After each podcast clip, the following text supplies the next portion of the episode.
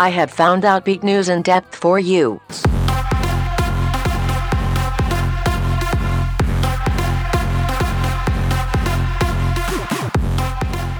Good evening, and welcome to this month's edition of Outbeat News in Depth. I'm Greg Moralia. Well, last month we talked about the main gains 2003 brought to the LGBT civil rights movement, and the tide in this country is certainly moving quickly in the right direction. But in other parts of the world, a tide of equal or greater force is moving in the opposite direction. LGBT people in countries like India, Nigeria, Uganda, and Russia are being persecuted by a growing number of anti LGBT laws. These human rights concerns will certainly be in the mix during the upcoming Winter Olympics in Sochi, Russia, a country where LGBT people right now can't even fly a rainbow flag in public, and who are facing pending legislation that will allow the government to take children away from LGBT parents. We begin tonight talking with Ryan Olson, an LGBT activist who's been doing a lot of work in Africa and has seen firsthand the oppression happening in countries like Nigeria, Kenya, and Uganda. And in the second half of the show, we'll take a look at Time Magazine's and the Advocates Magazine 2013 Man of the Year, Pope Francis. Francis DeBernardo, who's the executive director of New Ways Ministry, will be on to talk about LGBT people, the Catholic Church, and the potential for change under the leadership of this new Pope. All of this is coming up next, right after your Outbeat Radio News for this Sunday, January 26th, 2013. I have found out Beat Radio News, your source for LGBT news from the North Bay and beyond. Reverend Dr. Thomas Ogletree, a United Methodist minister and former dean of Yale Divinity, will be tried by a church council because he officiated at his son's same sex marriage back in October 2012, thus breaking rules that bar Methodist clergy from blessing same sex unions. The trial will take place this coming March 10th at a church in Stamford, Connecticut.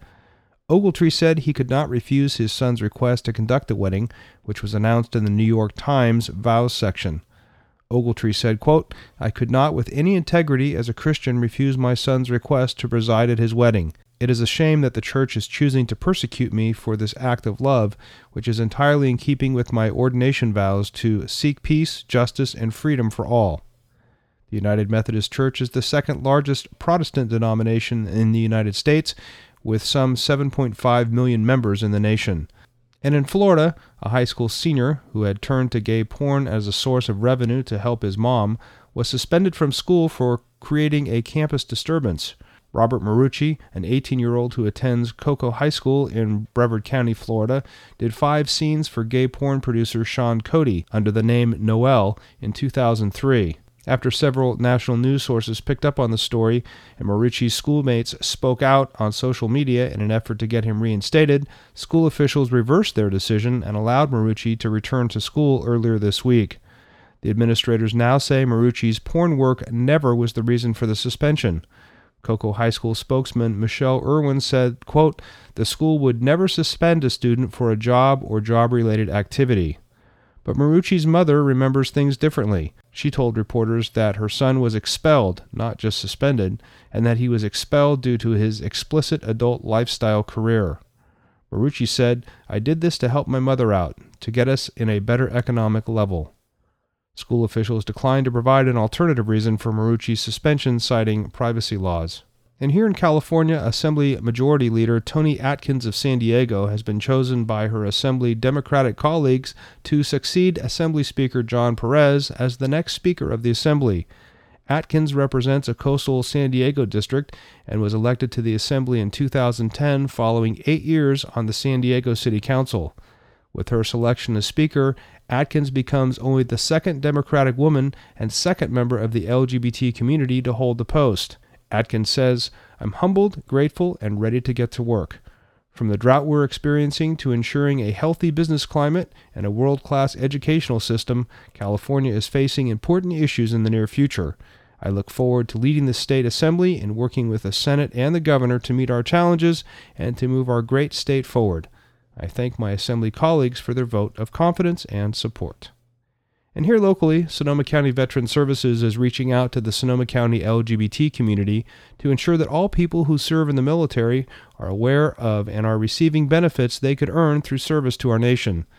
With last summer's decision by the Supreme Court recognizing same sex marriage, the agency has successfully assisted a number of vets who have service connected disabilities to add their same sex spouse to their VA award.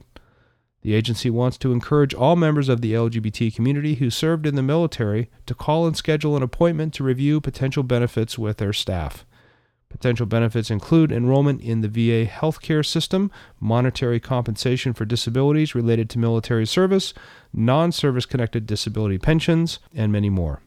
Additionally, people who were discharged from the military based on their sexuality when Don't Ask, Don't Tell was in effect may be able to have their discharge either upgraded to an honorable status or have certain information removed from the original discharge documents. You can learn more about all of these benefits by calling 707 565 5960. That's 565 5960. Now here's your calendar of events for the coming week. On Monday, January 27th at 5:30 p.m., the Petaluma Health Center will host an LGBT support group at 1179 North McDowell Boulevard in Petaluma. And also on Monday at 7 p.m., the Parents of Transgender Youth Support Group will meet at Positive Images, 312 Chinn Street in Santa Rosa. On Saturday, February 1st, Food for Thought, the Sonoma County AIDS Food Bank, will conduct a food drive at the Lucky on Bicentennial in Santa Rosa and the Safeway in Guerneville and Oliver's in Rincon Valley. And also this coming Saturday, We've Got the Beat dance party will happen at Wischemann Hall, 465 Morris Street in Sebastopol. The event is being hosted by Redwood Rainbows and Out West Dance Clubs. DJ Joy will spin everything danceable from the 80s. There will be prizes for the best 80s wear and a 50 50 cash raffle. Cover charge is $10. For more information about local LGBT events happening here in the North Bay, go to gaysonoma.com. And if you have news or an event you'd like to share with our listeners, be sure to tell us about it by going to our own website at outbeatnews.com. And be sure to follow us all week long on Facebook and Twitter for the latest LGBT news and information from here in the North Bay and beyond. For Gary Carnavelli, I'm Greg Moralia. Outbeat Radio News, your source for LGBT news from the North Bay and beyond.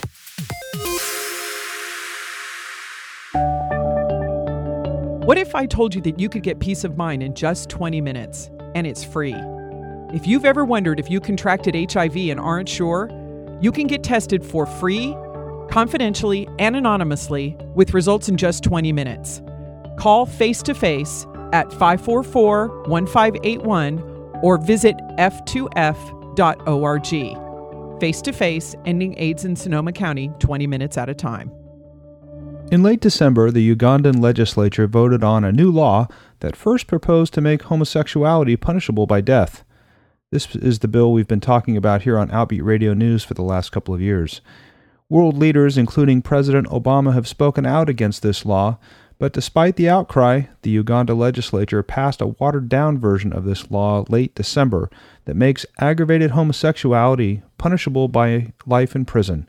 Here's CNN's Arwa Damon with more. The 2010 tabloid banner read, Hang them. David Kato told CNN then he knew he was in danger. So I was on the newspapers. So the landlord said, Ah, the villagers want to set my house ablaze. They want to burn my house. Homophobia in this deeply conservative Christian nation is rabid. David's mother says she didn't know he was gay until he was murdered. I would condemn him, she responds.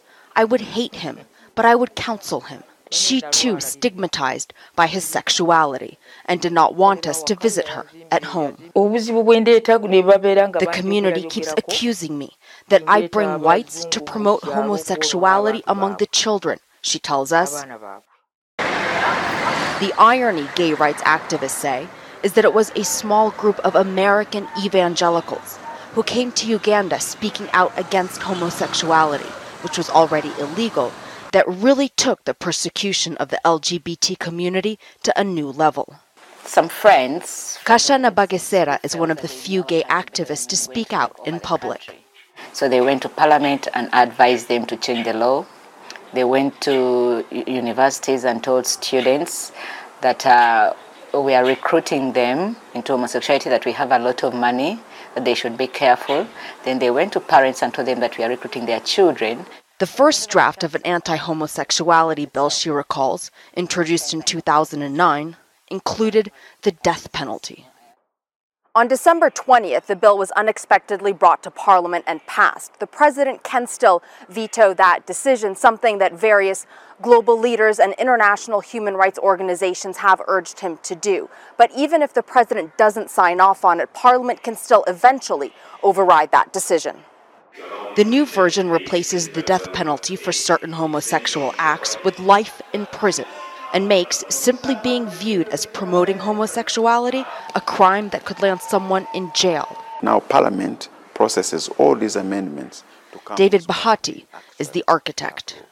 So, is your aim to eradicate homosexuality completely by forcing people to stay silent or face a prison sentence? Well, the aim is to make sure that we do uh, protect the institution of marriage and uh, stopping the promotion of uh, homosexuality in, in our country. If in the process that is achieved, uh, that will be good for our society. That homosexuality be eradicated from that society. will be good for our society. Do you respect other religions, an individual's right to practice another religion other than Christianity? Yes. So why can't you respect another individual's differing sexual orientation? Uh, well, I don't think that uh, homosexuality is a human right. Now the LGBT community fears it will become the target of an even broader witch hunt. Arwa Damon CNN, Kampala. And earlier this month, a similar law was passed in Nigeria that makes same sex marriage and homosexual acts a crime punishable in prison for 14 years. Almost immediately, Nigerian police made numerous arrests of known homosexuals in their country, and at least two gay men have been lashed with whips in public. The ramifications of these laws are widespread, including dramatically hindering the efforts to treat and prevent HIV infections. Here to tell us more about what's happening in Africa and who's involved here from the United States in promoting these oppressive laws is our good friend and Washington, D.C. correspondent, Ryan Olson.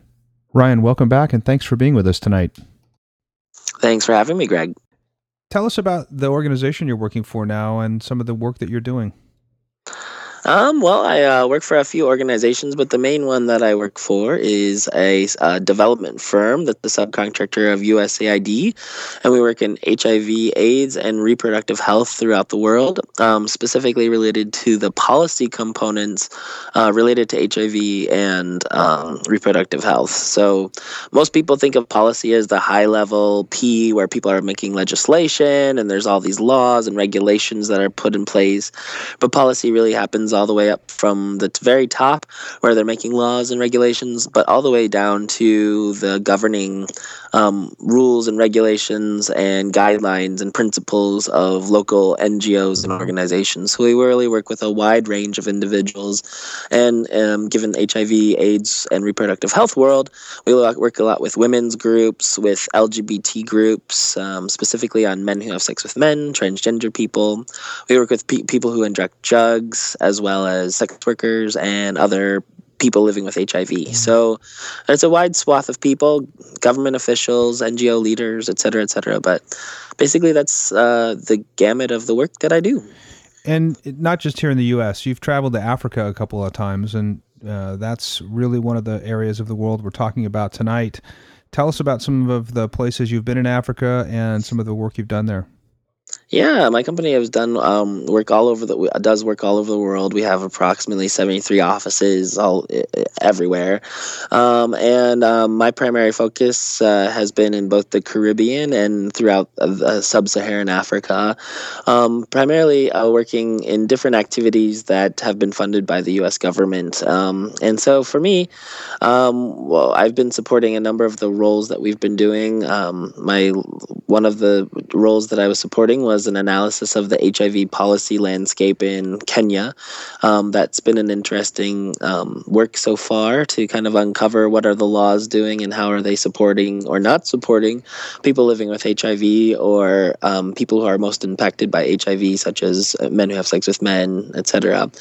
Um, I also traveled to Ghana um, to work with their Commission on Human Rights, where they are um, having they have a reporting system for people who have their human rights uh, uh, violated, whether from a landlord kicking a transgender person out or a, a police person using um, more force than necessary with a, a sex worker or even a, a, a man who, male who has sex with men, mm. a man a man who has sex with a man um, in like an education setting. So um, it's been an interesting experience. Um, I've also done other work outside of my immediate job in throughout the continent, but it's given me quite a, a purview on what the landscape is for people who are of, of varying gender and sexual min- uh, minority statuses. Yeah. So. Well, Africa, I think, is a really interesting continent because it's so varied in its acceptance and lack of acceptance of LGBT folks. You know, South Africa is very progressive, and yet a country like Uganda is just regressing rapidly by the minute. Uh, and I think that's one of the things that, to me, is is very very interesting. The, at the end of 2013, Ugandan government passed a new law that makes aggravated homosexuality punishable by life in prison. And of course, this is the bill that was originally proposed uh, to to impose the death penalty on someone who's gay. It's called "Kill the Kill the Gays" bill. Yeah, yeah, yeah, and you know, it's such a it's such a regression in terms of what's happening in the rest of the world. What's your take on this and, and what you've seen in Africa? Um, well, what's interesting is that I think uh, it uh, it gets a lot of play, and in the last uh, few years, when all of this was happening, this is when uh, this issue became quite a global, uh, a global issue. You know, everybody was worried about Uganda and how could they do this, and in many ways, this is horrible. It's a horrible thing to even consider. I mean, if you think about just the idea of um, not only just punishing someone for the simple act of being gay, but then punishing anyone who knew a person who was an LGBT person and didn't turn them in within 48 hours. Uh, any materials, any educational pieces, um, any association whatsoever would have been, um, you know, criminalized. And so um, it's it was really disappointing to watch this unfold over the last few years in Uganda, especially given that the Ugandan people in general are an incredibly loving and caring um, cohort of people. You know, mm-hmm. so um, it was definitely a shock, and at the same time. Um, uh, it was through the tides of the religious uh, movements that have been taking place throughout the continent. Um, it's it wasn't as surprising as it might seem, you know, and so um, it's it's definitely disappointing. Um, but at the same time, uh, it's also something to be wary of, you know, and not necessarily taken for granted, but right. also taken as a pulse in the overall movements that are happening everywhere. Right. So. And so, talk about religion a little bit. You know, what what's your take on how much Western conservative Christian religions had? Uh, you know, what type of impact did they have, or what type of influence did they have in getting this law passed in Uganda?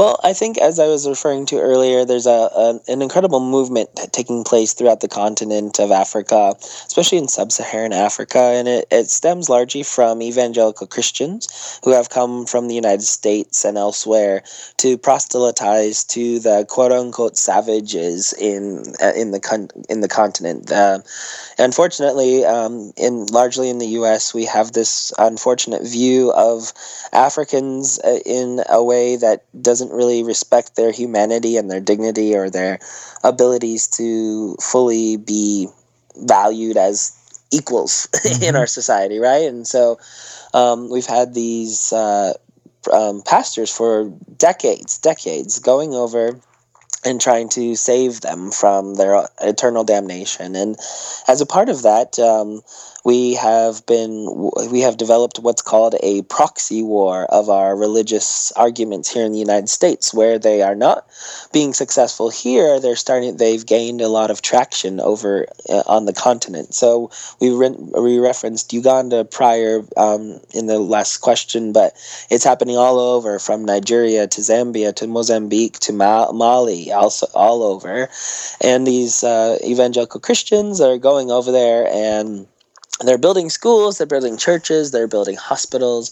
Um, uh, they're doing all sorts of uh, great programs, and, and it's not to knock these programs, but at the same time, they are developing and uh, evolving attitudes and opinions, much of which are uh, anti-gay, anti-women, anti-choice, and so um, they've rallied up support um, in places like Uganda, where they actually work with parliamentarians to develop bills that criminalize these very communities in which they are supposedly against, mm. even though throughout Africa, homosexuality, uh, gender diversity, gender identity issues, et cetera, et cetera, have played themselves out for eons. I don't know however sure. long America uh, people have been alive. So it's just um, it's it's it's. I don't want to say that it's completely evangelical Christians that have done this. Um, because I don't want to take away the agency of the local Africans who also have the agency to make decisions on their own. But at the same time, I believe those individual Africans have been strongly swayed by the power of the evangelical church coming right out of the United States. So. Tragic. And are you have you seen the same kinds of, of efforts or movements or change in thought in some of the other countries you visited there? Yes, actually. Um, so I've worked in uh, oh, well in other countries I've visited there. Um, well, um, like Kenya, for example, has a strong evangelical movement, which is uh, uh, especially and, and not even just evangelical Christian, but um, strongly um, Muslim, uh, out on the coast of Kenya, where they actually uh, the one thing that brought together the Muslims and the Christians were being anti-gay. So they actually had a mob um, that w- went after this gay couple who was rumored to get have gotten married, and they were they were almost beaten to death. Unfortunately, fortunately, the Kenyan police stepped in at the last minute. And then the other um, place in Nigeria um, where they just recently also passed an anti-gay marriage bill, um, was the the rallying cry was um, be, was the the culminating point was when the Christians and the Muslims could finally agree on something, and that was that they didn't want the gays there. So, yes, I've definitely seen it throughout the continent. And um, while we're hearing about Uganda now, while we're hearing about Nigeria now, there's a lot of other countries that are going through the same thing that we're not hearing on an international level and don't know about, such as Zambia and um, in places like Cameroon. In Cameroon, one of the lead LGBT activists was actually murdered within the last six months or so, um, based on his work. Mm. And the Cameroonian government refuses to um, look into it as anything other than a petty theft or a crime because they know all about what the activities were and and so it's little things like that that take place all over that nobody really hears about let alone all the the kids and young people that get kicked out of their homes, the gay couples that are denied their full rights, etc., etc. So, so how have you seen the visibility of gay people change in the trips that you've made over there? Are people going into hiding? Um, well, and I, and that's the hard part about doing this work is that you don't want to paint a picture where there aren't uh, fully capable LGBT populations either. You know, so the environment itself has been been hostile for sure, and it's not something that can be taken lightly. At the same time, there are brave individuals, including individuals that I think are braver than any other individuals I've ever personally met, who are standing up for themselves, who are creating social communities where LGBT people can come together where they can fight for their rights and talk about their dignity. And it doesn't mean that they don't face severe challenges, including from their own governments. But for the most part, there are there are so many people who are um, coming together around these issues and defending their rights as human beings. Mm-hmm. So, um, so it's it's not entirely underground, but there are large components of it that are underground. For instance, in my work in HIV. Um, I work a lot with what's called we uh, we call it behaviorally men who have sex with men. So a large phenomenon that takes place because of the hostile environment towards LGBT communities is that um, men who have sex with men will um, you know take care of their business on the side but then mar- take a wife and have children and this is what's actually leading part of the hiv epidemic is that this takes place so men will go home um, go get infected with a sex worker or another man who has sex with men, and then um, they'll go back to their wives and infect them. And this is um, this is not. I don't want to say it's typical, but it, it does happen, and it's a it's a way that people are getting infected there. So, um, but then based on that, the identity politic behind I, identifying as a gay man is a whole other nuance, which a lot of people don't even understand at this point, you know, and there's not a rallying point for people to to be able to come out, mm-hmm. to be able to own it, to be able to talk about it, especially given that a lot of African cultures are based on family ties. You know, it's not necessarily as individualistic as the United States, but it really comes back to the communities.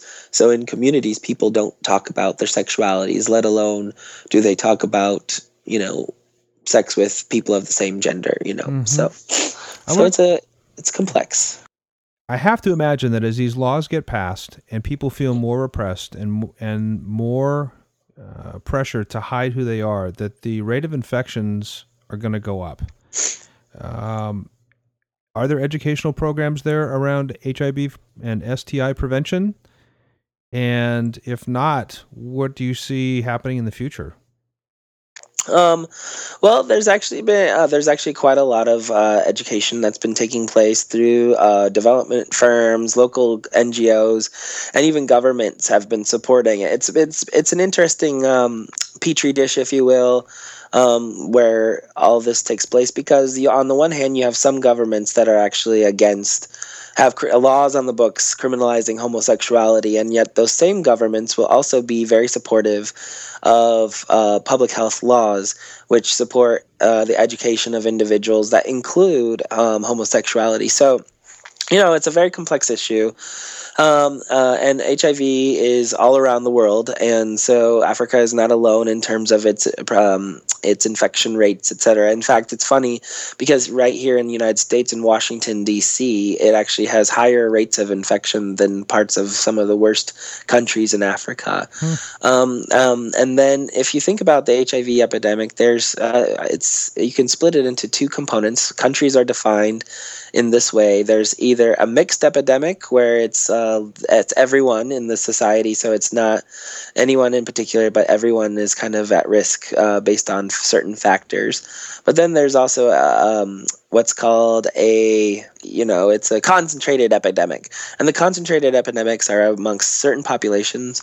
And what i work on is those concentrated spaces where we largely identify men who have sex with men sex workers people who inject drugs and transgender individuals as being most at risk for contracting hiv that doesn't mean they're the only people that have it but that because in certain countries the epidemic has been kind of dealt with on a larger scale, there's still some communities that are, have been left out of the overall educational pieces.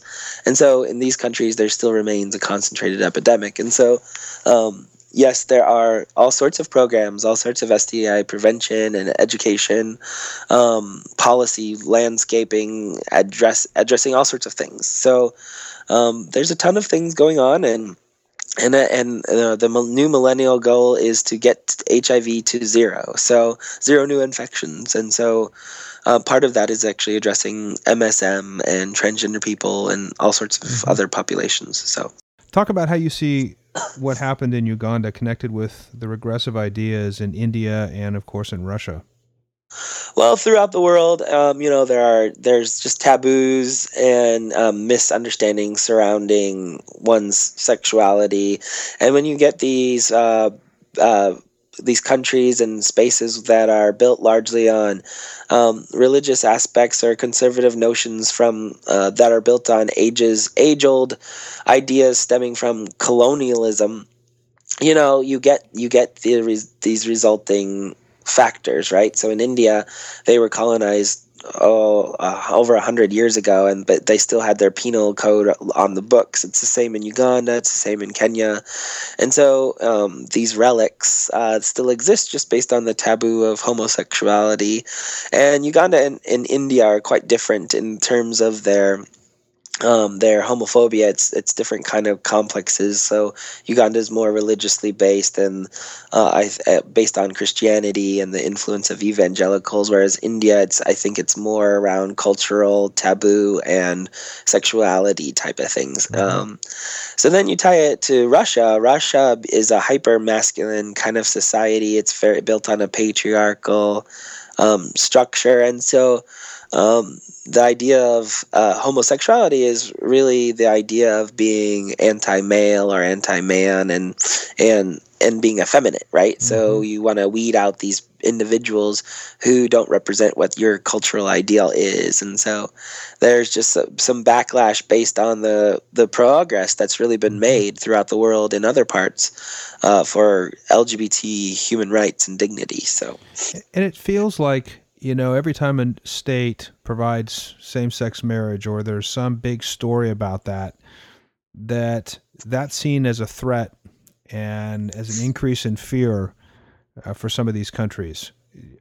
Well, and beyond that, it seems like it's almost a it's a Western thing. So it almost becomes an anti-Western thing that it does become an even an anti-gay thing. It's like we want to do whatever they're do. We want to do the opposite of what those people are doing because mm-hmm. we don't like them. You know what I mean? So, I mean, homosexuality has existed in every culture and every society f- since the dawn of man. So, it's it's not that it's not present. It's more that it's um it's a political thing it's a cultural thing it's all sorts of things. So and so how do people get involved? Where where would someone go to learn more about how to get involved in some international issues um, well, I think uh, the most important thing is just to pay attention to the news um, on a regular basis, being aware of what's happening in the rest of the world. Um, um, I think what's interesting about the LGBT identity politic is just that you know, um, you know, when you go around the world, uh, what are people talking? How are people talking about sexuality? How are they talking about gender diversity? But also not limiting ourselves to just LGBT issues because so many of these issues, from poverty to um, you know uh, the food to water to structural things like energy to power and economics all these things they're all so interrelated. And within those structures all exist LG- lgbt people right?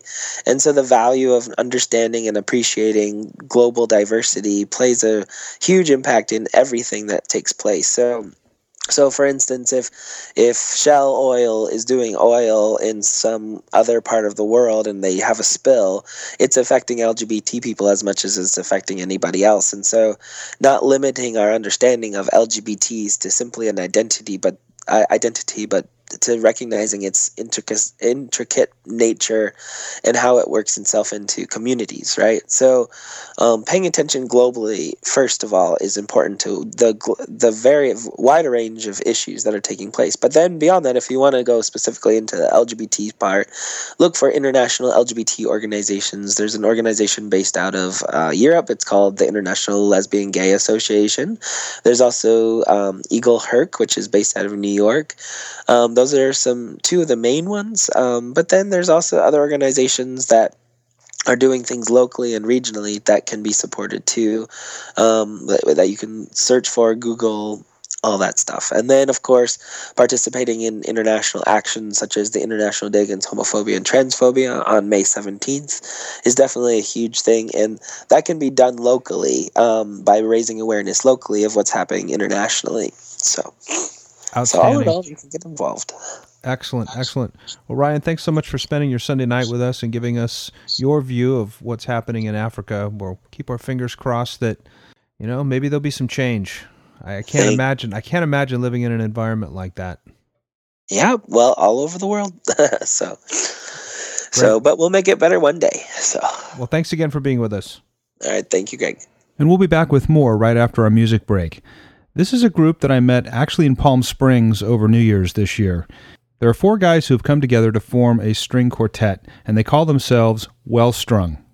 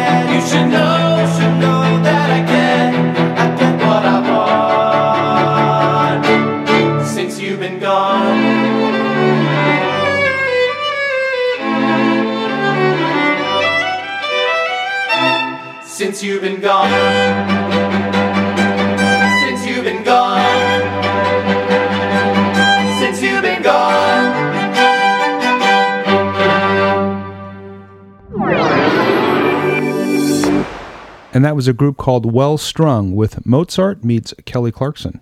If you'd like to learn more about this unique group, we'll have a link on our website at outbeatnews.com. After tonight's show, just go log on, click on show notes at the top of the page, and you'll find the link right there. If you're just joining us, you're listening to Outbeat News in Depth on KRCB Windsor, Santa Rosa, the new 91. Well, as you heard in our last segment, religion and religious organizations have a major influence on LGBT people, our communities, and our civil rights. Religion has been a powerful force on the LGBT community, both positive and negative. Traditional religions were really the genesis for early sodomy laws. Religious leaders have interpreted the Bible, the Torah, and the Quran in ways that condemn gay people in every way, from the denial of civil rights to, in some countries, death. The history of the Catholic Church and the LGBT community has been a challenging one to say the least. The Church played a major role in California's Proposition 8 campaign. And during Pope Benedict's reign, cardinals and bishops here in the United States were more outspoken, and Benedict himself said that gay people were less than fully developed humans. This kind of vitriolic speech causes many gay people to flee the church, and in some cases to abandon their faith altogether. But there's a new pope in town who has the world's attention, gay people included. Pope Francis was named Time magazine's Person of the Year for 2013. The gay community's longest running print news magazine, The Advocate, also named Pope Francis as their Man of the Year. And what has this new pope done to deserve all of these accolades? Well, here to talk about Pope Francis and where the Catholic Church might be headed related to the gay community is Mr. Francis DeBernardo, the Executive Director of New Ways Ministry, a gay positive ministry of advocacy and justice for lesbian, gay, bisexual, and transgender Catholics. Francis, welcome to Outbeat News in Depth. Thanks, Greg. I'm glad to be here. Well, we appreciate your time on this Sunday night. And before we get to talk about the new Pope, uh, tell us a little bit about New Ways Ministry. Well, New Ways Ministry is a 37 year old national Catholic ministry of justice and reconciliation for the LGBT community and, and the Catholic Church. What we try to do is we attempt to build bridges of trust, respect, dialogue between these two groups who've mm-hmm. often been at odds uh, in their histories. Right. That that's for sure. And how is it different or similar or even connected at all with Dignity USA? Well, um, we we are very uh, connected to Dignity, uh, where we partner with them on many projects. We're both part of a coalition called Equally Blessed uh, of four Catholic organizations that work on LGBT issues, the other two being Call to Action and Fortunate Families. And our particular niche in this movement of the gay Catholic movement has been to primarily be educators. We um, strive to reach out to to mainstream Catholics and um, to help them understand the reality of LGBT lives, to help them understand how how being a Catholic can inspire someone to reach out to LGBT people. Hmm. Tell us a little bit about yourself. I know you've written a book about marriage equality in the Catholic faith. Tell us a little bit about that and, and what other things you've done. Sure. Well, I've been working with New Ways Ministry since 1994, and I've been the executive director since 1996. And my background comes, I, I did a lot of work in church institutions before uh, coming to New Ways Ministry. And I always prized my Catholic faith for being a faith that did justice. Mm. And back in the 1990s, I started realizing that um, that justice needed to be applied to lesbian gay people. So uh, New Ways Ministry was just a couple of miles from my house. So I started volunteering with them first for a couple of years, and then took a part-time job that became a full-time job that really has become uh, the work of my life. I never expected to be here 20 years later. But uh, what one of the things that that I've done recently that you alluded to is I um, wrote a book that New Ways Ministry published called Marriage Equality A Positive Catholic Approach. And I wrote this book because I wanted to get out the message that had been greatly underreported, which is that Catholics, Catholic people in the pews, do support marriage equality. Actually, polls have been showing that Catholics um, are far ahead of the general American public in their support of marriage equality. Yet that isn't something that's very well known because what we often hear in the media as the Catholic view is the view of the bishops who oppose marriage equality. And and so it was important to get out the message uh, that Catholics support it as a way of empowering other Catholics who who who didn't who felt they were alone and and also to let politicians know that that the Catholic vote was behind marriage equality. You know, because a lot of politicians were afraid of losing Catholics as voters. So we we set out to write the book. I set out to write the book, and you know, in in doing the research, and you know, something that I had sort of assimilated over my years of working with New is that Catholics supported marriage equality because of being Catholic, not in spite of being Catholic. That it was their Catholic faith, their uh, their sense of the dignity of every human being, their sense that families needed to be protected, their sense of respecting differences and respecting people even if you disagree with them, and protecting the rights of all people even if you disagree with them uh, that motivated most Catholics to support marriage equality. Hmm. But it seems like in the past couple of decades, church leadership, particularly Pope Benedict, has really become very vocal and very anti gay. Uh, what's your experience been, and, and how has Rome received organizations like New Ways Ministry and Dignity USA and the others? Mm-hmm. Well, as I as I mentioned in the uh, before, the the Catholic Church is is kind of schizophrenic right now when it comes to to marriage equality. The hierarchy thinks one way, but the laity think another. Um, in my experience of working at New Ways Ministry, I've I've had a, a ve- you know people often think that I that I encounter uh, you know on a daily basis I encounter all this negativity from the hierarchy, but in fact it's just the opposite. I I feel very privileged that I get to see and talk with Catholics in the pews, Catholics in in Catholic schools and colleges and hospitals, um, all who are who are doing wonderful work to uh, welcome lesbian, gay, bisexual, transgender people into their communities, and um, there's, you know, we have on our website uh, a list of gay friendly Catholic parishes, which when we started making the list in 1997, we had 20 parishes, and now there's over 200. We have a list of gay friendly Catholic colleges, um, which includes almost two thirds of the Catholic colleges in the country. Um, you know colleges that that are doing wonderful programming for their for their LGBT students. So um, you know, I think what we're seeing is that you know the middle managers, and by middle managers I mean the pastors, the uh, heads of colleges, uh, people working in schools, people working in parishes. The, the, middle managers and the people in the pews are really uh, turning out to be very supportive of, of LGBT people. So let's talk about the new boss, the new Pope, Pope Francis. Uh-huh. He's the first Jesuit and non European to have been elected Pope. Uh, you know, how significant are those differences from his predecessors? Mm-hmm. I think they're very significant.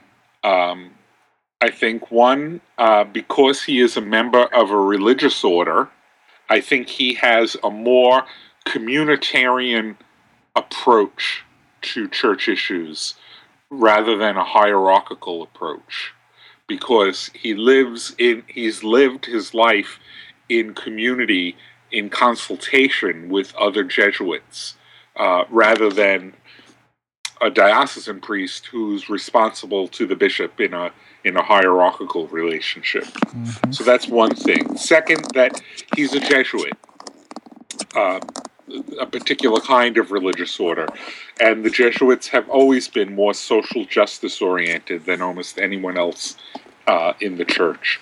They've always been concerned about problems of the world, of the of real people, and and less concerned with with insular uh, Catholic issues. Mm-hmm. Uh, and then finally, you know, um, the fact that he's from Latin America, you know, Latin America since the 1970s has seen uh, a wonderful rejuvenation of the church with the theology of liberation, a theology which emphasizes uh, freedom and emphasizes people taking control of their lives it's been a church of the poor and a church of, of the people.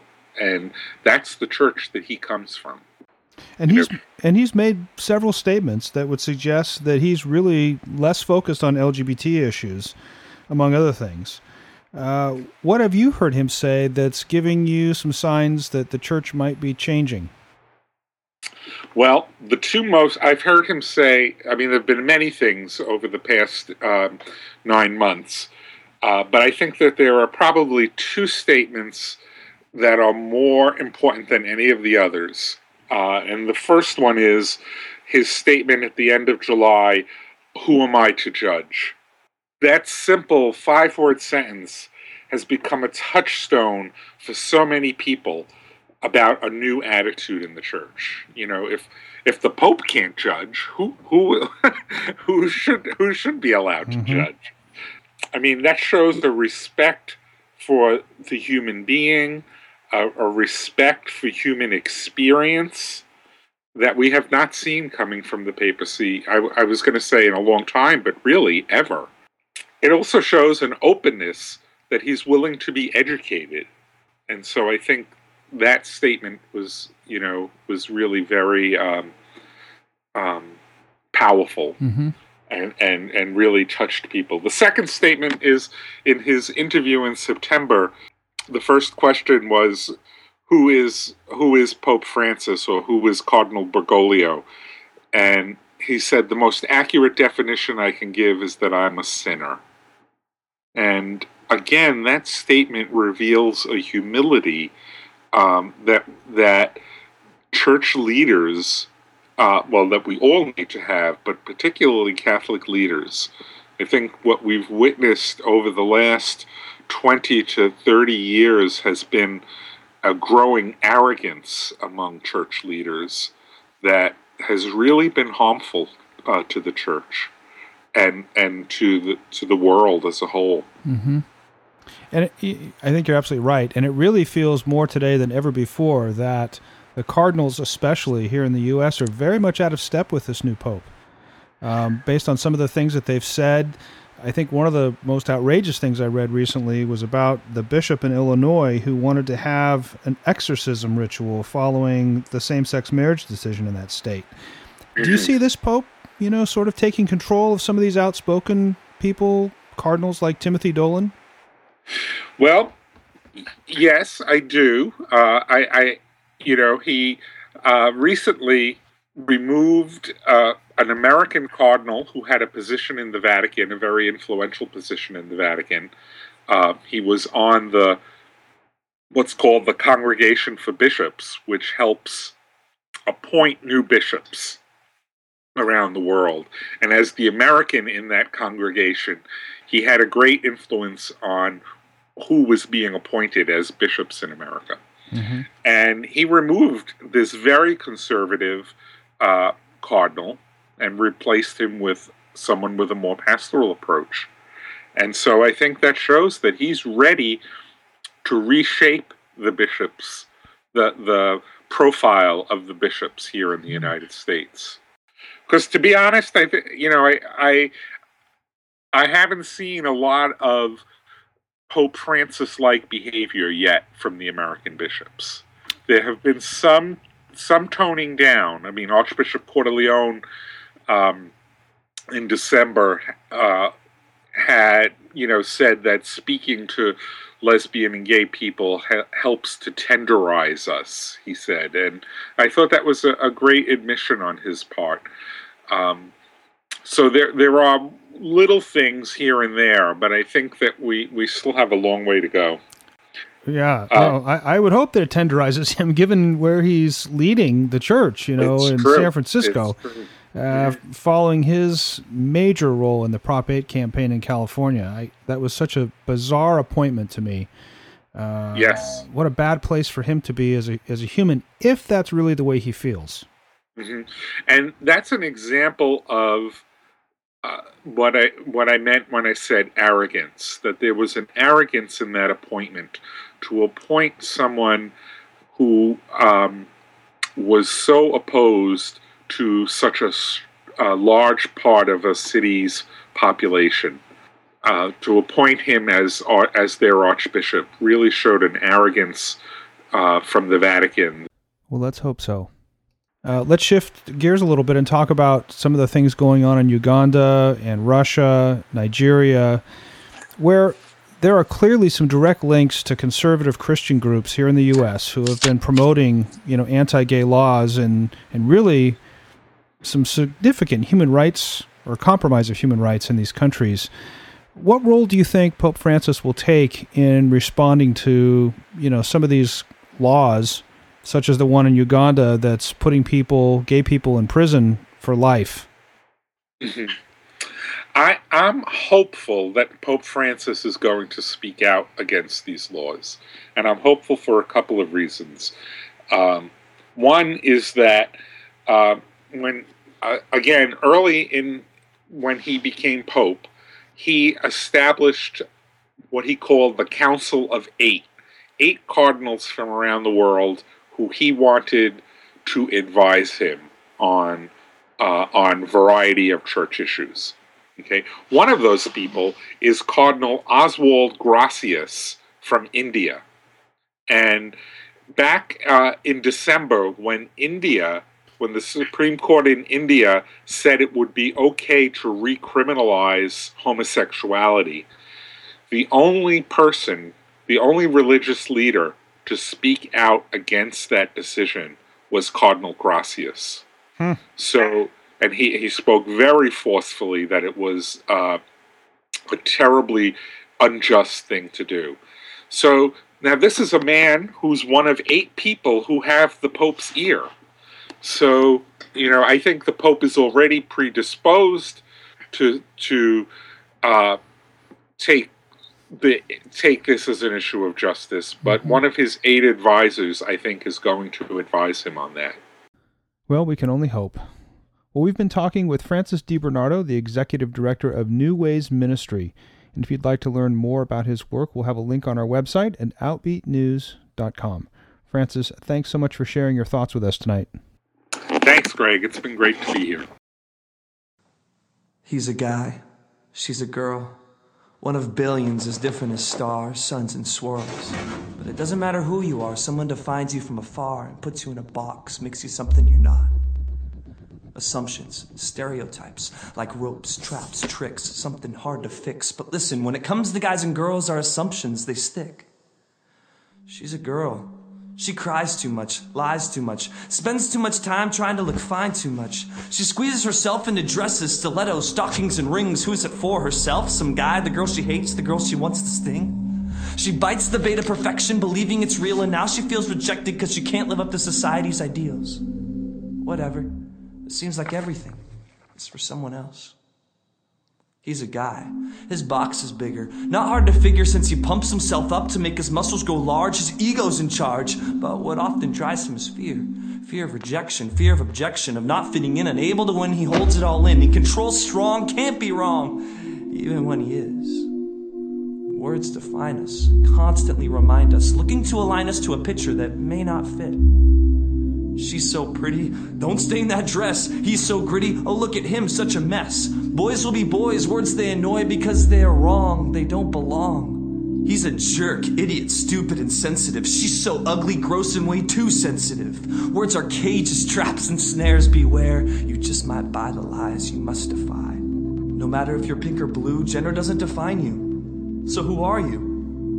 40 trillion cells of human potential, perfectly designed for action, a full blown walking chemical reaction. You're meant to live, to live to the full till you die and maybe after. So don't live a life of stereotypical indecency and don't just get by when you can be the change you wish to see. Eat, dance, sing, jump, roll, win, dive, stroll, run, lift, hug, grin. You are too big for boxes no matter what the talk says. You're free to live beyond the boundaries, to go where the heart leads. You're a fiery rocket about to chart its own path into the starry night, unafraid, unencumbered by small words and small people. You're a guy. You're a girl. As different as stars, suns, and swirls. But be you. Because that's what's true. And that brings us to the end of another hour. Join me on the fourth Sunday of February for the next edition of Outbeat News in Depth. And be sure to tune in next Sunday night to Outbeat Radio for Living Proof with Sheridan Gold and Dr. Diana Grayer. That's at 8 p.m. and only here on KRCB Radio, the new 91.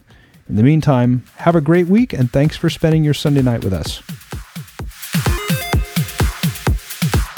Outbeat News in Depth is hosted and produced by Greg Moralia exclusively for KRCB Radio.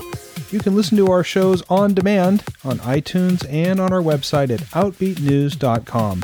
And be sure to follow us all week long on our Facebook page and Twitter feed for the latest LGBT news from here in the North Bay and beyond.